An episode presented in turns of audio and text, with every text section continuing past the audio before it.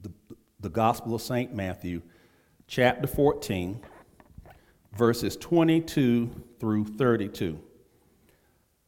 The, me- the message this morning is from the Gospel of St. Matthew, chapter 14, verses 22 through 32. I'm going to read this to us from the New International Version, and then I will give you the sermon topic for this morning. Matthew 14, beginning at verse number 22. It says, um, Immediately, Jesus made the disciples get into the boat and go on ahead of him to the other side while he dismissed the crowd. After Jesus had dismissed them, he went up on a mountainside by himself to pray. When evening came, he was there alone. Verse 24. But the boat was already a considerable distance from land, buffeted by the waves because the wind was against it. During the fourth watch of the night, fourth watch of the night is between 3 a.m. and 6 a.m. in the morning. During the fourth watch of the night, Jesus went out to them, walking on the lake. When the disciples saw Jesus walking on the lake, they were terrified. It's a ghost, they said, and, and they cried out in fear. But Jesus immediately said to them, Take courage, it is I, don't be afraid. Verse 28 Lord, if it's you, Peter replied, This is Peter talking. Peter said, Lord, if it's you, tell me to come to you on the water. 29, Jesus said, Come. Then Peter got out of the boat and walked on the water and came towards Jesus. But when he saw the wind, he was afraid and began to sink. He cried out, Lord, save me. Verse 31. Immediately, Jesus reached out his hand and caught Peter. You of little faith, he said, why did you doubt? Verse 32. And when they, when Jesus and Peter climbed into the boat, the wind died down. Then those who were in the boat, the other 11 apostles who were still in the boat, when Jesus and Peter came in the boat, those who were in the boat, they worshiped Jesus, saying, Truly, you are the Son of God. Just for a few minutes, I want us to reason together from this thought calling the Christ during the crisis. Calling the Christ during the crisis. This coronavirus, also identified as COVID 19, uh, is forcing the whole world into an unseen and an unpleasant reality check. Every living person has been forced to recognize that human beings are not the masters of our own fate. In, in other words, church family, we are not in control. We think we are, but we are not in control of anything, not even in control of ourselves most of the time. Uh, in the United States, our president, only two weeks ago, and you all know that I'm not exaggerating or trying to demean the president, I'm just simply speaking what is factually true. Just two weeks ago, the president was calling this virus a hoax. And at the same time that the president and some of his uh, most staunchest supporters were calling the coronavirus a hoax, medical experts all around the world were warning us that COVID 19 is a serious problem. It's a difference how much two weeks difference. It's a difference in how many way people will change in just two weeks, right? How much just that little bit of time can change people. Because now the president has been forced to change his attitude. He, he's created a coronavirus team uh, uh, the coronavirus team tells us don't panic. They, they're telling us don't panic. It's serious, but don't panic. The team believes that if we follow a few strict guidelines, the spread of the virus will slow down and, and eventually this pandemic will end. Medical experts tell us stay home as much as possible. They tell us to limit the number of people that we come into contact with. They, they, they tell us to keep at least six feet of space between ourselves and others uh, when we're either inside or outside. In other words, they, they talk about social distancing, keeping at least six feet between ourselves and, and other people. They tell us to keep our hands washed. Uh, which I, I don't know why we wouldn't do, be doing those kind of things anyway, but be that as it may. They tell us to keep our hands washed. They, they are telling us, the experts, to disinfect all of our surfaces uh, almost daily if we can. We've been told that scientists are working around the clock to find a vaccine. And while at the same time, healthcare workers and first responders and people with weak immune systems, they're in danger of becoming infected and possibly even dying from COVID 19. Now, some of the distractors who say that the media has been blowing this out of proportion and the media has made it more serious than it really is, and they'll quickly remind us, they'll say, well, you know, influenza, the flu. They'll tell us, you know, the flu has been more deadly to people than COVID 19. That's, that's the truth. It has been, still is. But, but I don't remember a time in my lifetime when the flu ever brought the entire world to a virtual standstill. The flu's never done that. COVID 19 has done that. Amen. The fact of the matter is, church family, our world is in a crisis. Here's the point of this morning's message that I want you to lock into your minds and, and, and keep this in your minds. When we're in a crisis, we need to call on Jesus, the Christ. Amen. When we're in a crisis, we need to call on Jesus, the Christ. In these uncertain days of the coronavirus, people should still be calling the Christ during the crisis. I know there are probably millions of people who, who don't care at all about what I'm about to say, and, and, and that's okay too, but, but you need to understand bravado from political leaders will not change this situation.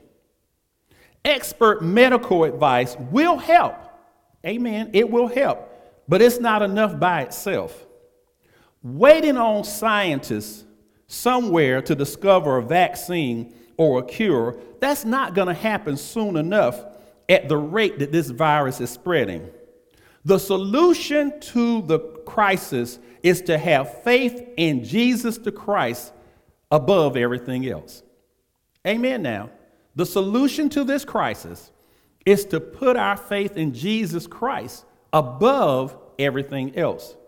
These, these 10 verses of St. Matthew 14, they, they reveal to us, they show us the blueprint that all of us should follow during a crisis.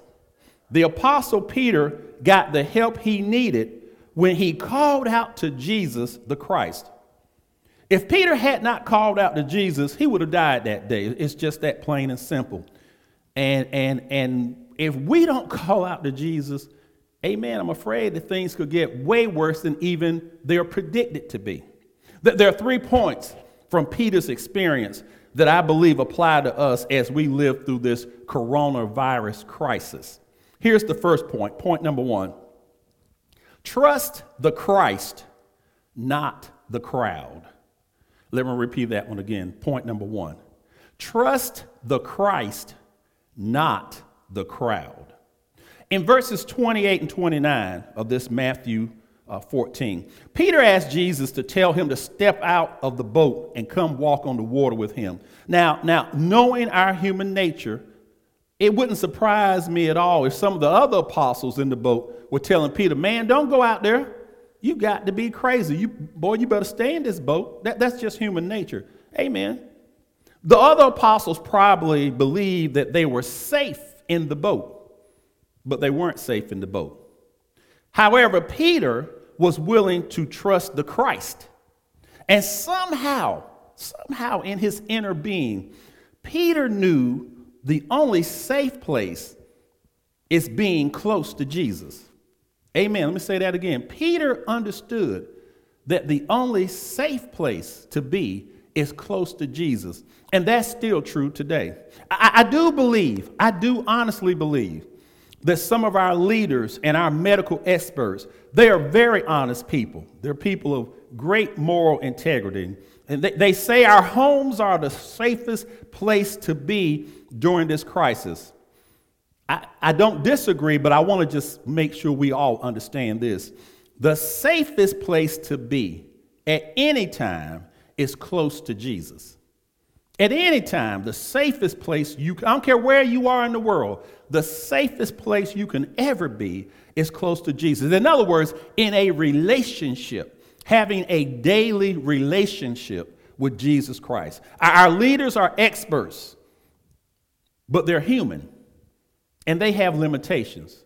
Amen now. We've been hearing all the talk about how if we don't get this thing under control quickly, the doctors and nurses and first responders and, and those who work in hospitals and clinics, that, that first line of defense, how these people are going to be physically exhausted. And, and we're worried about them becoming sick, you know, without having enough masks and other gloves and other things to protect them. So, so our leaders and our experts, they're human beings and they have limitations. Jesus is God. He has no limitations. Amen. We should follow, we should listen to and follow the directives of our leaders and our experts, but we must always put our trust in Jesus the Christ above anybody else. Amen. Now, we should always put our trust in Jesus the Christ above anybody else. The Roanoke Salem Missionary Baptist Church family knows this is my favorite scripture, and it applies to this situation. Proverbs 3, 5, and 6. Trust in the Lord, the Lord Jesus, with all your heart, and lean not unto your own understanding. Not even your own understanding. Don't lean into anybody else's understanding either. Trust in the Lord Jesus. Then it says, In all of your ways, acknowledge Jesus. Give all your questions and concerns and cares to Jesus, and what will happen? He will direct your paths. He'll tell you what to do, He'll show you where to go. He'll clear all the obstacles in your way. He'll give you all the resources that you need. That's where we are. Let me go to point number two. Here's point number two ask the Christ to save you. Ask the Christ to save you. Verse 30 Peter quickly recognized that if he didn't ask Jesus to save him, he would die. And as soon as Peter called out, Lord, save me, the Bible says Jesus immediately reached out and caught a hold of Peter. Amen now. Got to catch that thing. Jesus immediately reached out and caught a hold of Peter Peter couldn't save himself, he needed help. He called on the Lord, and the Lord immediately reached out and caught him.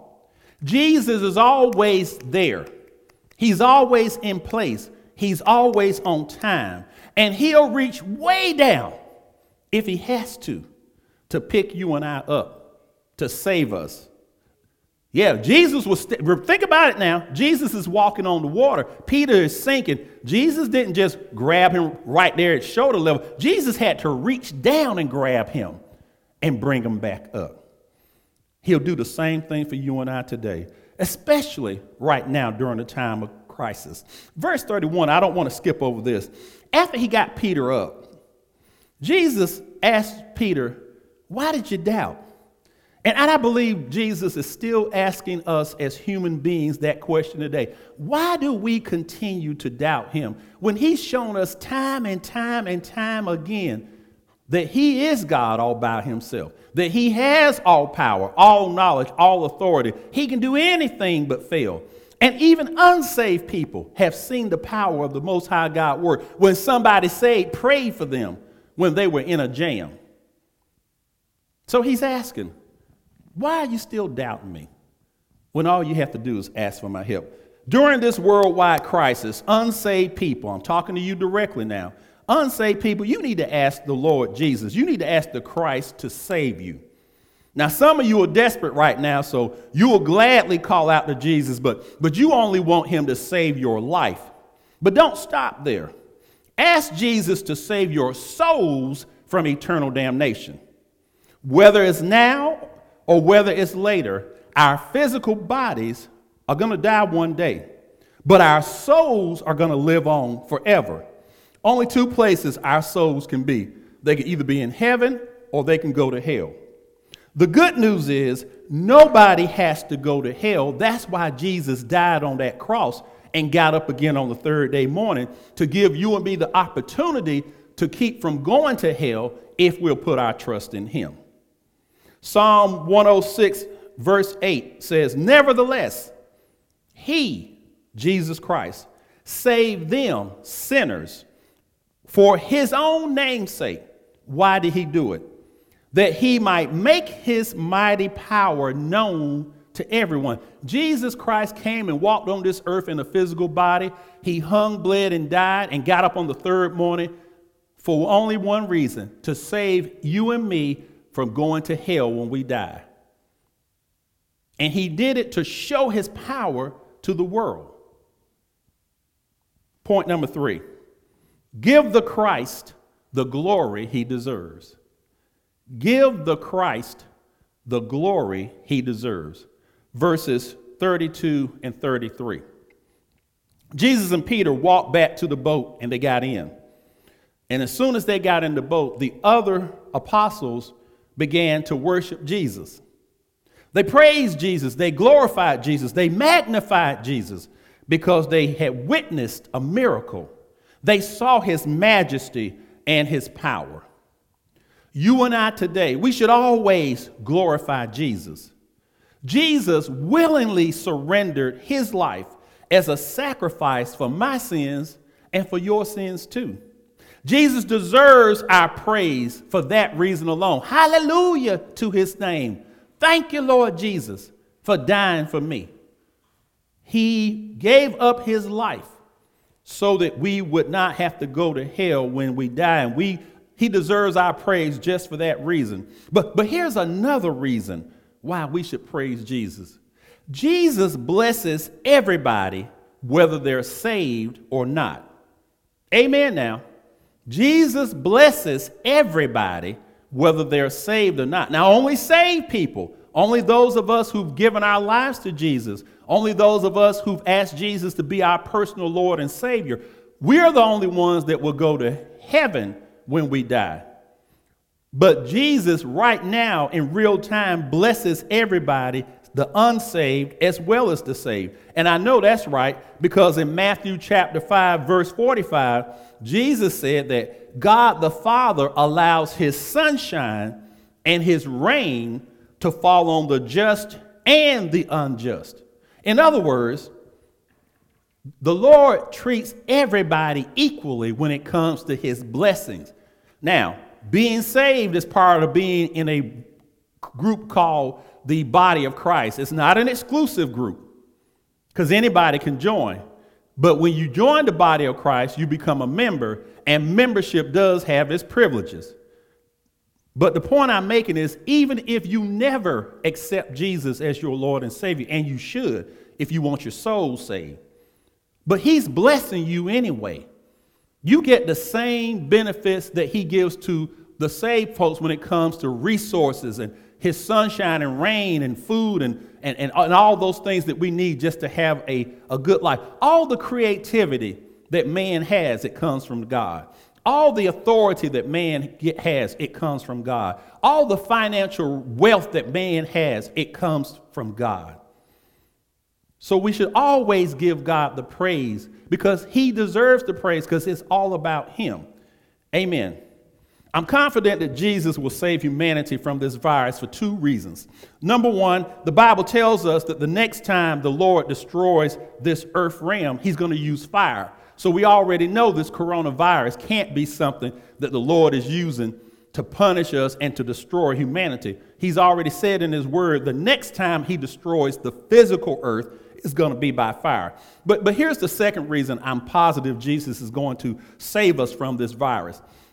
Jesus responds positively to the prayers of his saints. That's the saved folks. Remember, I said a few minutes ago, membership has its privileges? That's one of the privileges. When you are saved, Jesus always hears and responds to your prayers. Christians are not perfect by any stretch of the imagination, and I get tired of hearing uh, unsaved folk use that as an excuse not to get to know the Lord Jesus. Look, if you don't come to nobody's church, you still ought to have a relationship with Jesus.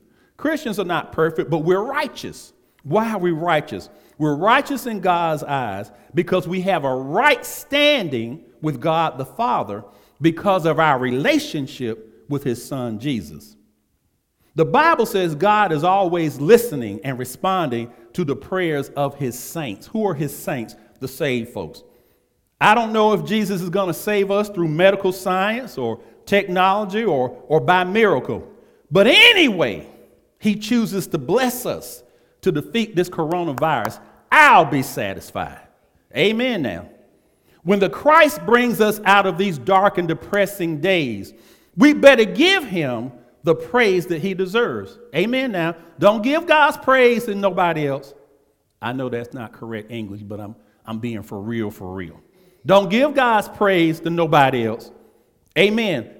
Psalm 1, 103 verse 2 through 4. This is in the NIV. Psalm 103, verses 2 through 4 says, Praise the Lord, O my soul, and forget not all of his benefits. What kind of benefits?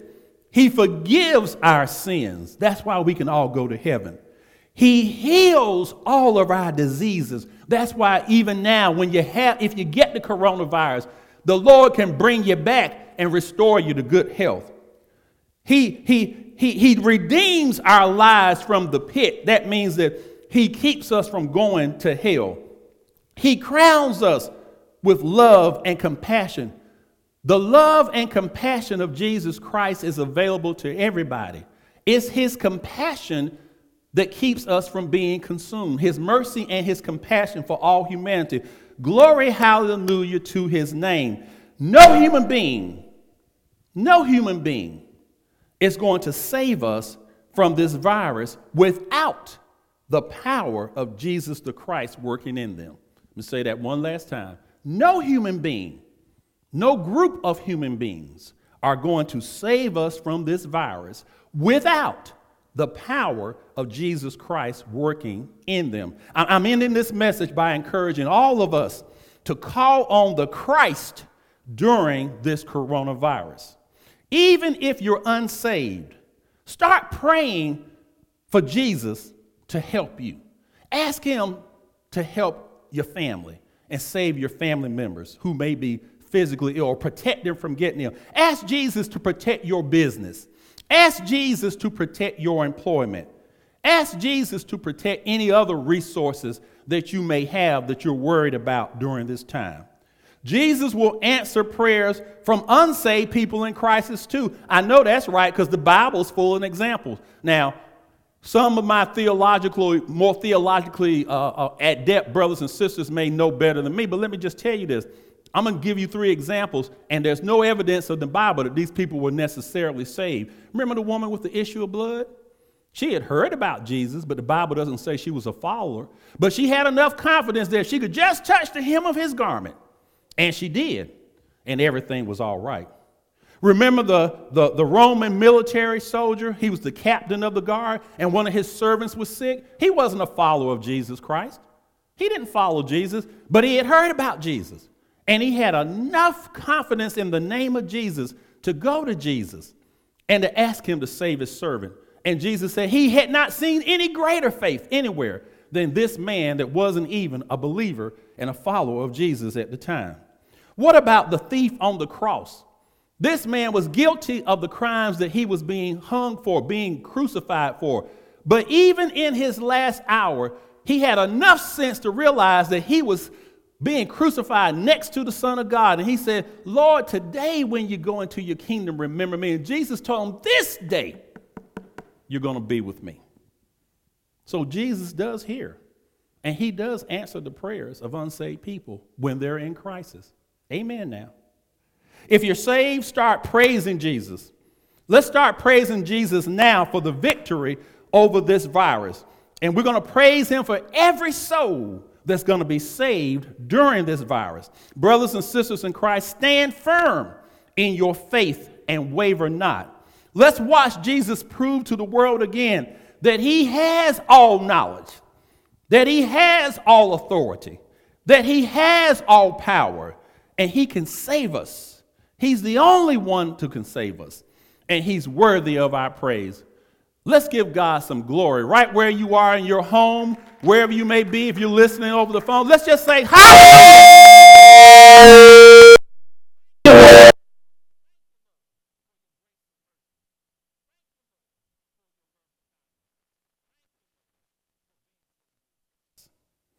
Lord we, Lord, we thank you now for this opportunity